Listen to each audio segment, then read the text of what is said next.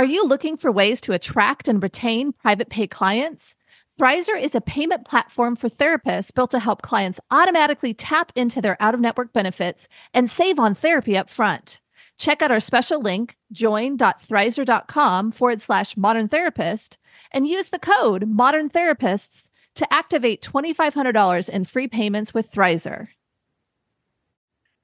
Therapy Notes, the number one trusted EHR among mental health professionals, just keeps getting better and better. With legendary customer support 24 hours a day, seven days a week, they're giving you all the tools you need to succeed, whether you're a solo clinician or a group practice. Try them free for two months using promo code MODERN today. You're listening to the Modern Therapist Survival Guide, where therapists live, breathe, and practice as human beings. To support you as a whole person and a therapist, here are your hosts, Curt Widhelm and Katie Vernoy.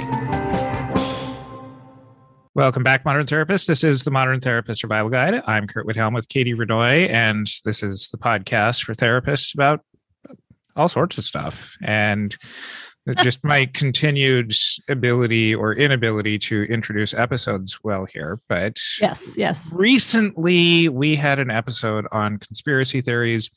We very, very briefly talked about the difference between people who are following conspiracy theories and psychosis. We did an almost barely adequate job of talking about it and decided that we needed to follow up with somebody could, who could help us talk about psychosis a little bit more deeply. And so we have a guest today, Maggie Mullen, LCSW, and they are a fantastic resource when it comes to working with psychosis and very glad to have them with us here today. So thank you very much, Maggie, for joining us. Thanks so much for having me, Curt and Katie. So glad to have you here. Like I told you before we got started, we needed somebody to talk about psychosis. Saw that you had sent in a little pitch to us, and we're like, oh my gosh, this is perfect. We're so excited. And I can't wait to kind of get to meet you here on the podcast. But let's let's have everyone meet you and say what we always say to all our guests who are you and what are you putting out into the world? As Curt mentioned, uh, Maggie Mullen, LCSW, I use they, them pronouns, and I am an author and trainer. And what I am working right now to put out into the world is an anti racist and disability justice approach to working with people experiencing psychosis that really focuses on centering their experiences and needs. And one of the ways that I'm really going about that right now is by offering DBT informed treatment to people who are struggling with psychotic spectrum disorders like schizophrenia, schizoaffective disorder, bipolar disorder, et cetera. You get into this work that uh, a lot of therapists have their own stories that just how what, what's your story as far as getting into working with psychosis and really having this level of passion for it so I come from a community organizing background, right? A lot of the work that I was doing before grad school was really centered around how do we bring communities together to fight for change. And I chose the path of social work because I really wanted to have the opportunity to do both that macro kind of bigger level practice, but also help individuals because I was somebody who was able to connect with people pretty well and really enjoyed that part of the work.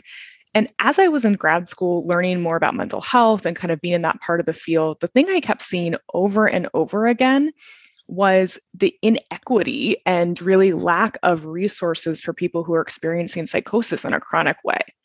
And the way that, you know, that kind of shows up in at least at US, US society is, you know, seeing people with psychosis being overly institutionalized, you know, really over medicated or highly focused on medication as the sole treatment. And particularly for our, you know, Black, Indigenous, and folks of color experiencing psychosis, you know, people who are being shot and killed by police, right, when they're out yeah. kind of responding to their symptoms in a public way or being incarcerated and not receiving treatment. And for me, that just felt like a, a call to action to say, I want to get involved in this area that really needs to be expanded. And I think one additional piece is if you look at almost any piece of literature in our field, right? So if you're like nerd like me, you want to go and do research about something. If you look into almost any psychotherapy treatment, you'll see that there is a rule out for participants who experience psychosis. And that's really widespread across almost all therapies.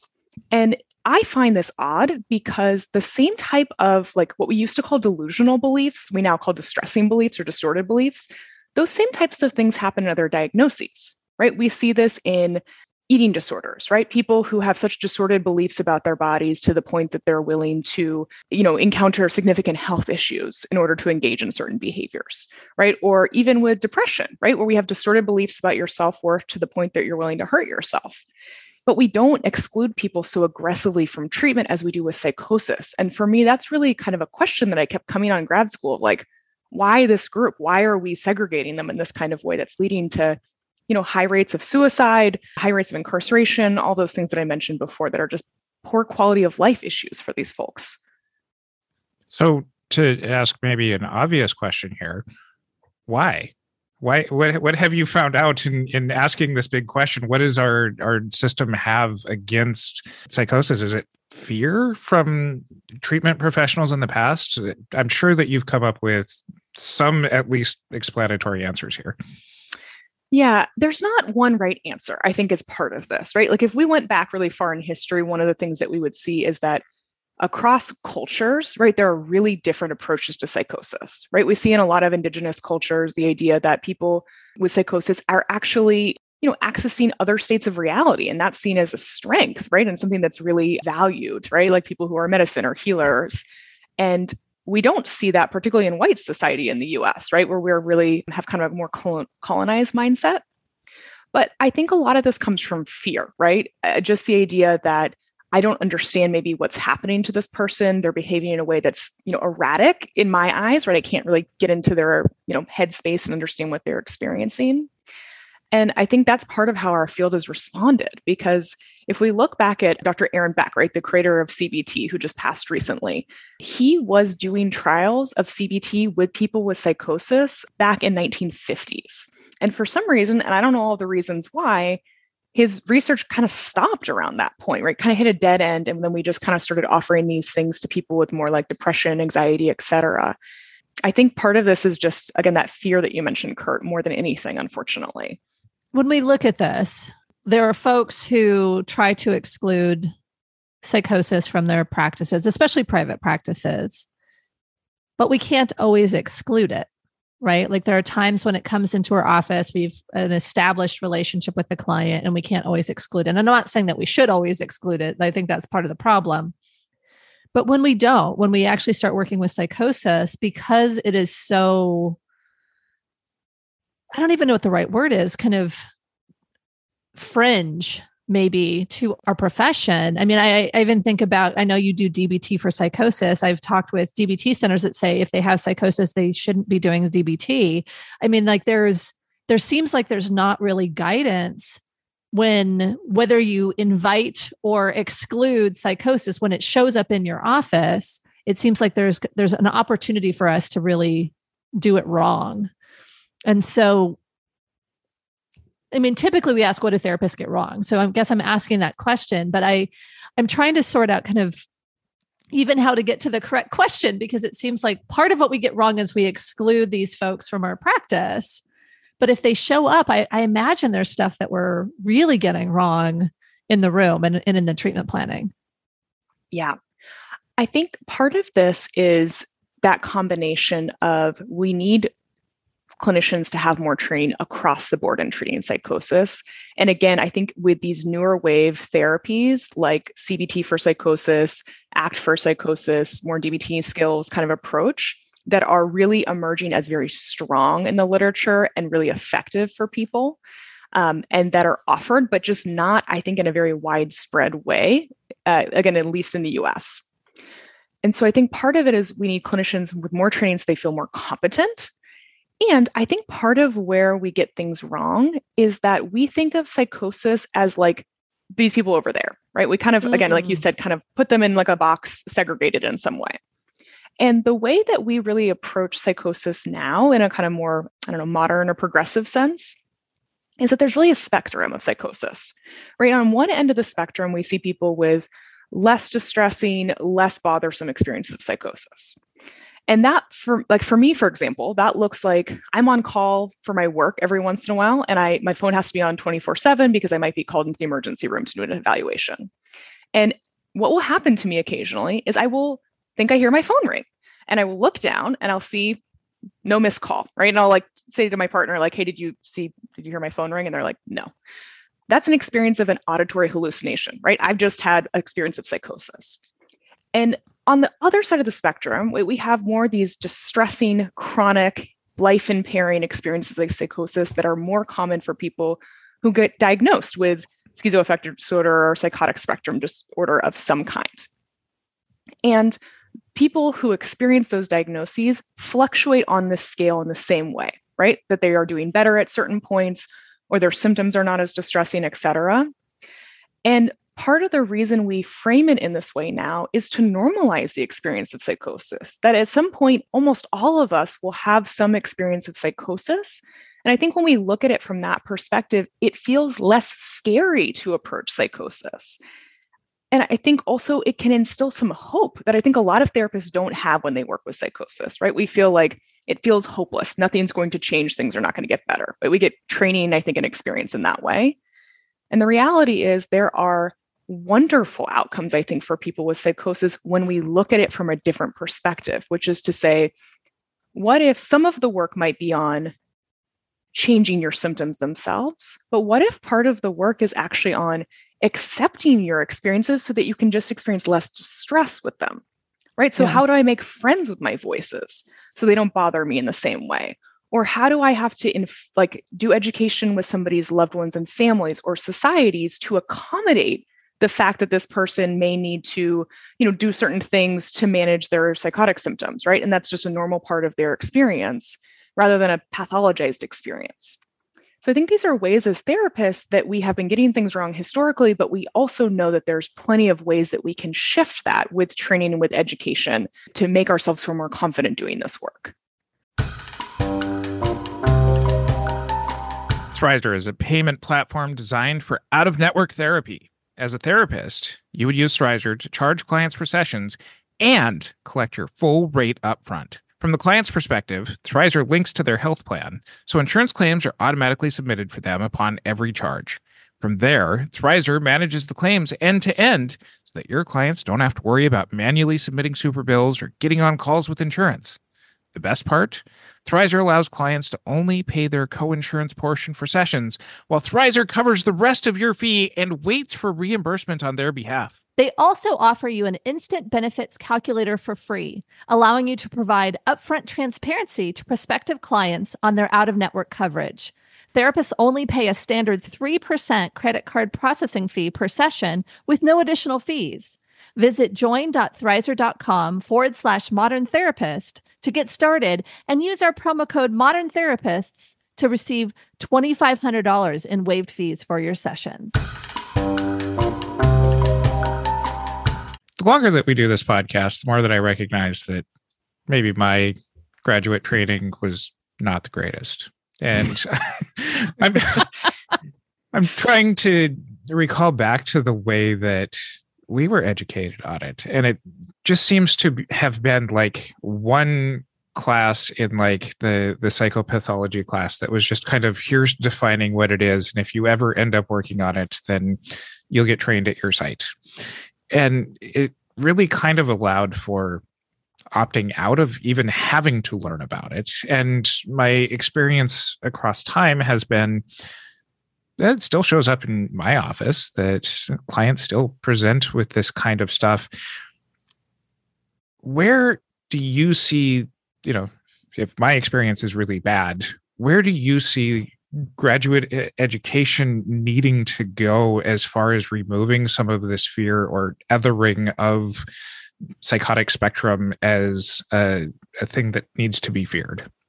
I think it starts with following the model and the experiences of the disability justice movement right? I think the thing that we can do first and foremost is bring in the voices of people who experience psychosis themselves, right? Have this lived experience into our education or classroom settings. Because it's one way that we, I think, with any kind of stigma, right, that's out there, is that through more dialogue and uh, experience with people who are living with this, you know, whether we call it condition or experience or whatever, the more comfortable we get with it, the more normal it becomes to us. And so I think it's starting there in, in the education and kind of classroom settings to reduce that kind of othering. And then in addition to that piece, I think again, it's the, the part of actively including and teaching the treatments for folks with psychosis and not acting like we can opt out of it. I think one thing I find with therapists, not across the board, but oftentimes, is that we are often the least prepared to deal with our most acute clients. Mm-hmm. Right. So we are often trained really well to work with people with, you know, garden variety depression, anxiety, adjustment issues, et cetera. The worried well. Exactly. Right. And we don't get a lot of training, I think, that is very quality for people who are chronically struggling and dealing with things that are acute and very difficult for them, very distressing. And I think that's part of where our education in our schools needs to change is to shift away from, you know, exclusive treatment of worried well and really integrate the bigger spectrum of mental health and well-being overall to maybe even further add to this is not necessarily treating psychosis as something that just needs to be medicated away, which has been yeah. historically just kind of where, well, eh, ship them to a psychiatrist and that'll take care of the voices. Absolutely. Yeah, I hear that even from my colleagues, right, who work in my clinic of the idea that like psychosis is actually easy to work with because it's on the psychiatrist, right, to do that work. It's not really on us. We're just chasing them around, getting them on medication. But as you've probably experienced in doing any of this work yourselves, many people with psychosis struggle with medications as an intervention, right? They can be life changing for a lot of people. And for other folks, the side effects that come with them. Yeah.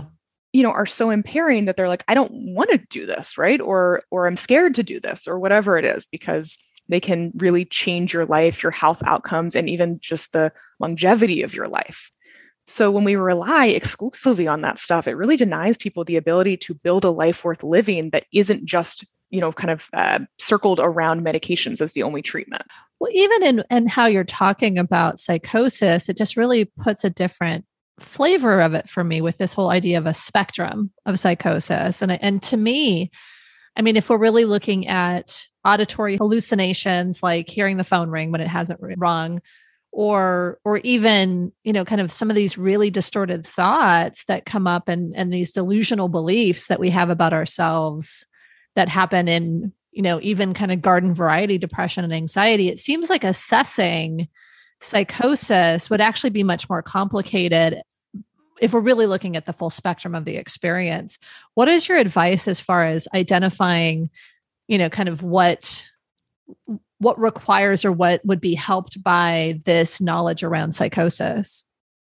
Can you ask it a different way, Katie? Sorry. yeah, I, I, guess I'm I'm just asking basically, mm-hmm. how do you assess psychosis when it's not kind of this florid psychosis?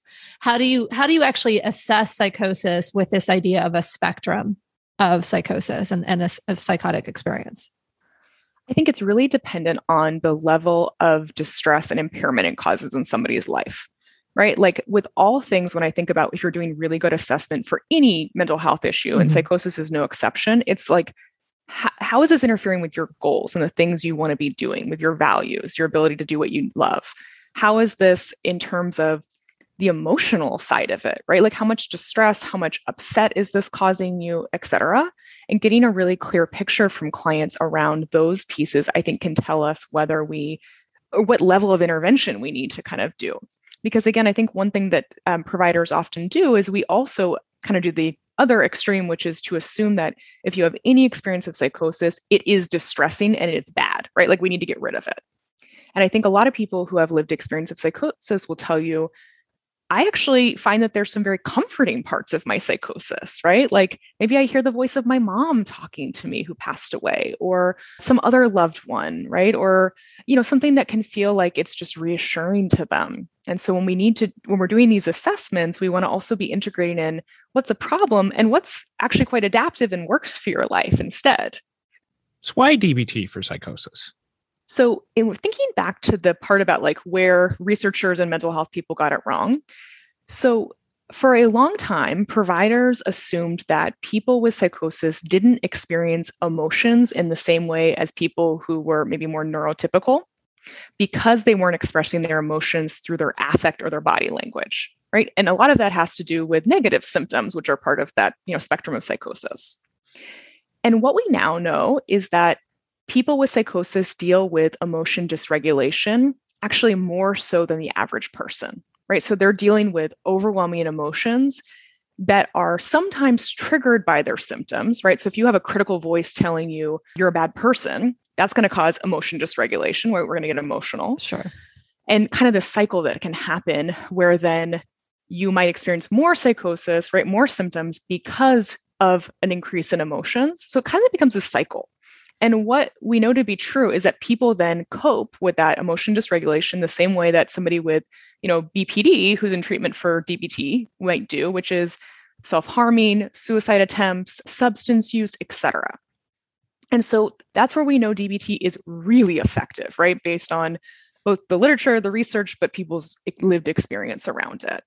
And so the idea with how we use DBT skills. And I, I say DBT skills because we're taking an informed treatment approach. We're not necessarily doing a full DBT treatment program, although that is appropriate for some people with psychosis.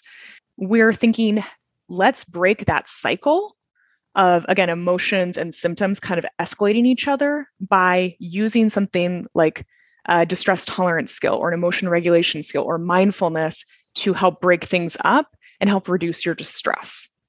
It seems to be completely logical that that would be the case. Like and and my experience of working with some clients that had different different diagnoses on the the spectrum of psychosis. And i also in in my experience of it anyway was was aware of of oftentimes trauma histories as well. Is is that is that relevant to this conversation? Absolutely. Yeah. And thanks for bringing it up. So one thing that I think is, or I don't think I know, is very common amongst people with psychotic spectrum disorders is PTSD. So, not just experiences of trauma, but experiences of trauma that are continuing to impact their life in a really significant way. And right now, we think about a third of people with schizophrenia have PTSD, which is a very high number. We actually think it's probably higher, though, because clinicians tend to not assess for PTSD very commonly. And clients don't tend to also report those symptoms very actively when they're not asked. So when we think about again what clinicians might be missing, it's important that we assess for that. And and part of how we think about trauma with psychosis is that it's really common for people with a psychotic spectrum disorder to have, you know, childhood trauma, so some kind of trauma from growing up that might be one of the contributing stress factors in the development of psychosis over time. And we also know the experiences associated with experiencing psychosis are traumatic, right? So, for example, we talked about the idea of like being incarcerated or being taken by the police in handcuffs to go to the hospital, right? That's a traumatizing experience for a lot of people, particularly for people of color. We also have, you know, being mistreated in hospitals, uh, kind of being warehoused there for long periods of time, and then certainly just the experience of psychosis itself right? When you're disoriented and you're you know kind of separated from reality that can be really scary for people right? We might do things that are out of character for ourselves. So trauma is a common experience i think for people with psychosis. And secondarily, there's really great treatment for people experiencing PTSD who also have a psychotic spectrum disorder, but it's really uncommon for providers to offer it because of fear, I think, again, to what we were talking about earlier. And we know, I think more so, part of where we see the literature and research changing is that we are including more people with psychosis in studies now than we used to before. So, for example, we see in a lot of the new prolonged exposure, which is you know one of the gold standards for treatment of PTSD, that if somebody has relatively well controlled psychosis, so they might experience some active psychosis, but it may just not cause strong levels of distress, they're a great candidate for PTSD treatment. And same thing for cognitive processing therapy or CPT as well. Over the couple hundred episodes or so that we've done, we've had plenty of guests who come in and speak very well about their their target populations, but I don't think that we've had people like you who've actually piloted programs that back up that this is just beyond kind of the here's something that I've experienced a lot in my office and done well with. Can you talk about what you saw as an opportunity with the program that you piloted? Sure. So I was trained as a DBT clinician. That's like my bread and butter as a therapist and working in a fully intensively trained DBT program. And I like live and breathe DBT. Like I am one of those DBT nerds that you hear in, about in grad school or whatever. And I think I felt like I was working, you know, as a DBT therapist, but also working a lot with people with psychosis in a, in a kind of day treatment program. And there was this weird separation where we saw like these two worlds being again just very disparate and not a lot offered between them necessarily even though again for people with borderline personality disorder who are really well treated by dbt a lot of them actually experience psychosis as part of their symptoms and so what I did essentially with the encouragement of my colleagues was to say, why don't we just try to offer some of these skills to our clients and see how they do with them? See if they're practical enough, if they're concrete enough, which is, you know, important for people who might be experiencing chronic psychosis to be able to use them. And I really did this in conjunction with cognitive behavioral therapy for psychosis, right? CBT for psychosis has a really strong evidence base. And so I felt like let's address this cognitive piece that CBT is really good at, but also integrate the behavioral piece of DBT. And our clients loved it like it was actually kind of overwhelming the response that we received as well as the outcome studies that we were doing around clients talking about how they were using those skills and what they what that what that was shifting in their life essentially to feel like not only do I know how to shift my thinking but I can do something differently about it. And the thing about DBT skills that maybe no one will tell you is they're very straightforward, right? There are a lot of things people are already doing, right? So self soothing, right? Many of us self soothe in many different ways, right? We distract ourselves, right? We use all these skills.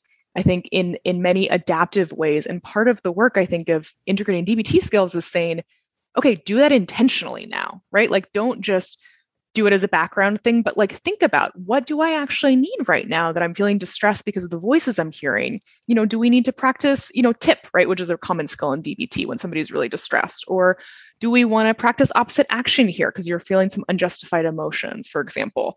And really just getting people to practice those in a more active way.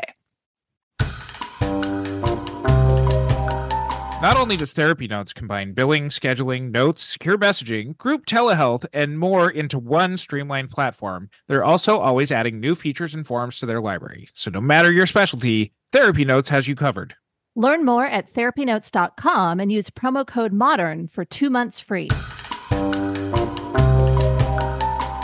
I guess I keep going back to this notion that psychosis is not something that is separate. Although I think there are programs where folks end up that are separate, like a day treatment program, those types of things. But oftentimes, even in those programs, it's folks that have had pretty intense emotions intense suicidality you know there's there's a reason that they're there it doesn't always mean that every single person in these day treatment programs have psychosis but regardless i think that the the thing that i keep coming back to is this idea around looking at psychosis differently.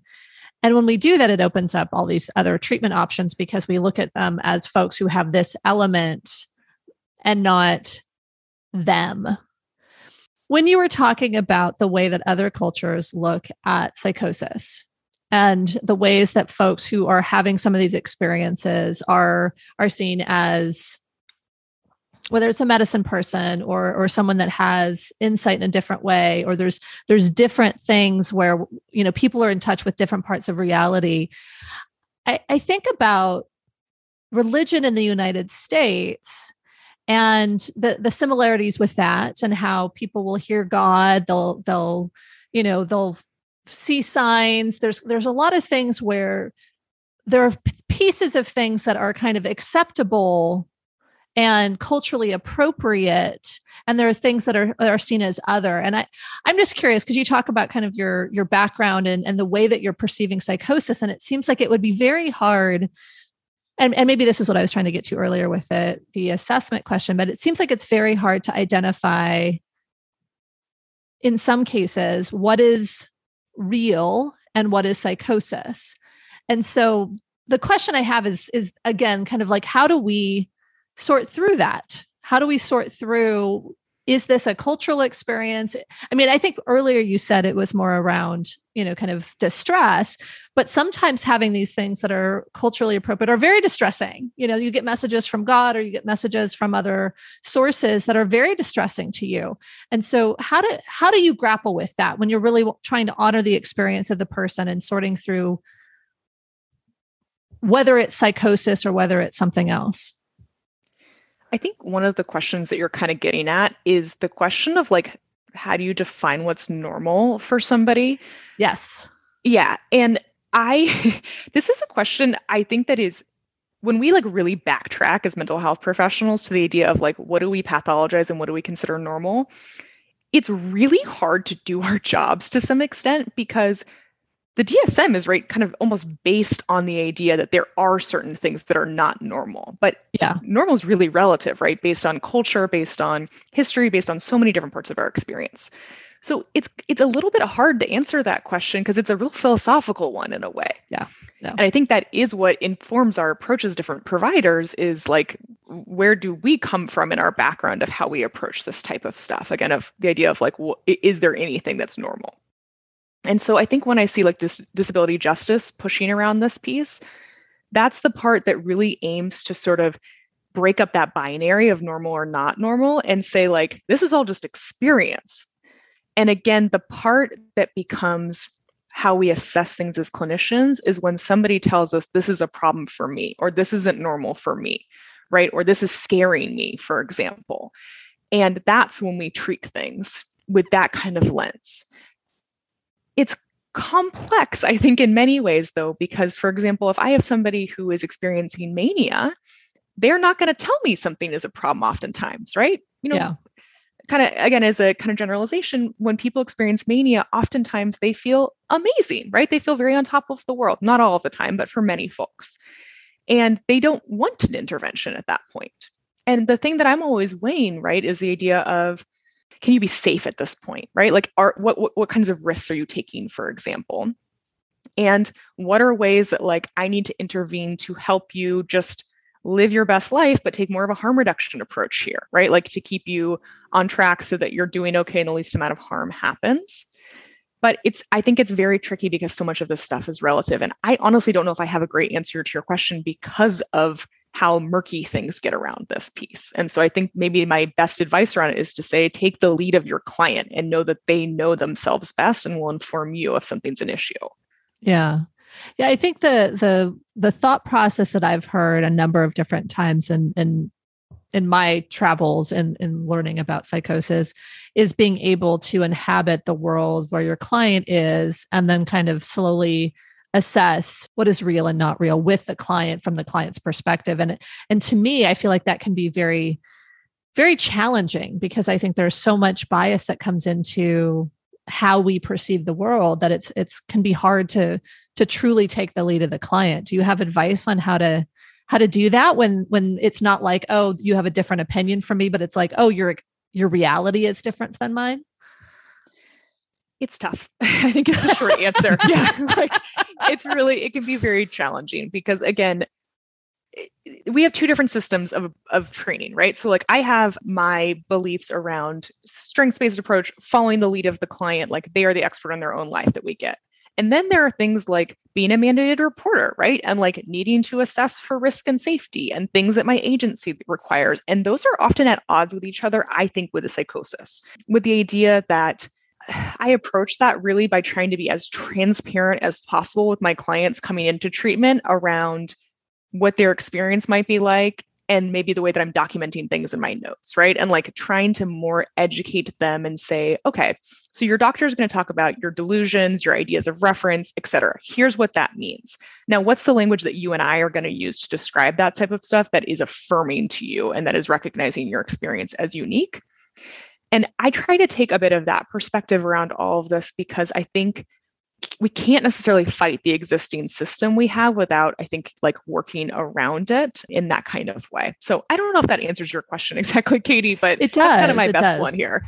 Yeah, no, it totally answers my question. Thank you. And I think your last couple of answers have really demonstrated why the DBT approach to psychosis fits so naturally. And I think is where your book probably just came very naturally in this whole process.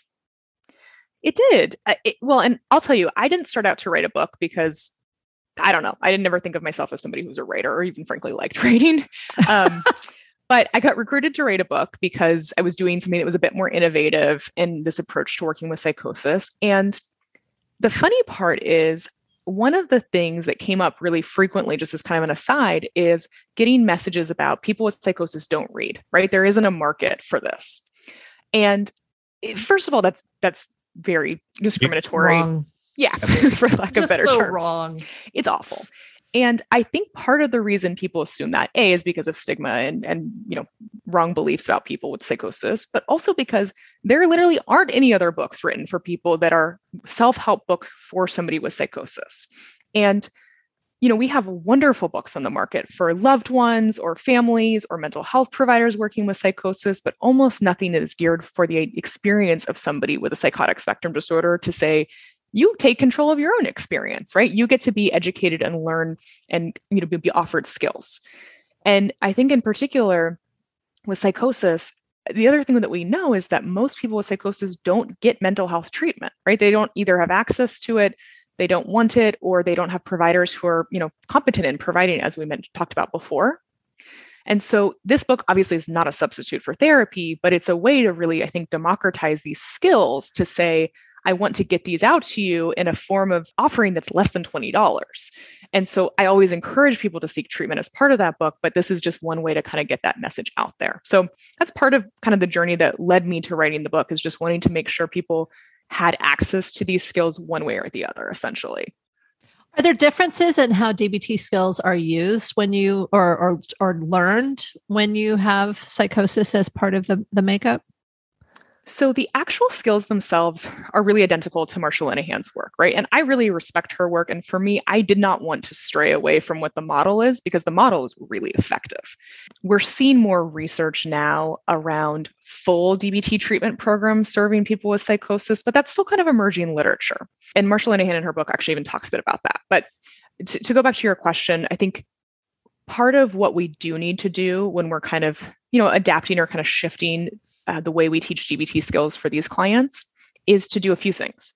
One is to make them really concrete so that there's just really straightforward information. There's not a lot of psychological jargon, right? Things that are just very straightforward. We also want to make sure that whatever we're offering is accessible because, you know, as we talked about a little bit before, you know, rates of being on, you know, for example, like SSI, so like being on a fixed income are really high amongst people with psychosis. So people don't have a lot of money. A lot of folks are marginally housed, don't have stable uh, housing or food access. And so we want to make things that are really accessible, right? You know, there's a DBT skill about going on a brief vacation, for example. We have to talk about what does that actually practically look like in the life of somebody who has who's getting $700 a month right like what does that look like so yeah. we want to adapt the examples to actually be a reflection of their personal experience as part of that as well but otherwise i think the skills really kind of match on well to the experience of psychosis We've mentioned your book a couple of times. I think it's fair for us to actually name it the dialectical the dialectical behavior therapy skills workbook for psychosis. We'll put a link to that in our show notes. But where else can people find out about you and the work that you're doing? So, first is my website, which is maggiemullen.com. I'm on Instagram, working on building that following. Uh, it's Maggie Mullen LCSW there. And those are the main places you can contact me and reach me. My direct contact information is there. I really am trying right now to put the work out again of this more progressive approach to treating psychosis into the world and doing a lot of consulting and training with agencies. So that's definitely something that I'm always excited about doing with new folks. And we will include links to Maggie's website and Instagram handle over in our show notes. You can find those at mtsgpodcast.com. And you can follow our social media. Come and let us know about your experiences and getting trained or poorly trained in working with psychosis, uh, come and be a part of our Facebook community, the Modern Therapist Group. And until next time, I'm Curt Widhalm with Katie Vernoy and Maggie Mullen. Remember to check out Thrizer. They are passionate about making out of network therapy work for everyone. Clients save upfront on therapy while therapists earn their full rate. Get started in minutes on join.thrizer.com forward slash modern therapist and use the promo code modern therapists and receive $2,500 in waived fees for your sessions. Thanks so much to our partner, Therapy Notes, the highest rated practice management solution for behavioral health. Don't forget, using promo code MODERN gets you two free months. Thank you for listening to the Modern Therapist Survival Guide. Learn more about who we are and what we do at mtsgpodcast.com. You can also join us on Facebook and Twitter. And please don't forget to subscribe so you don't miss any of our episodes.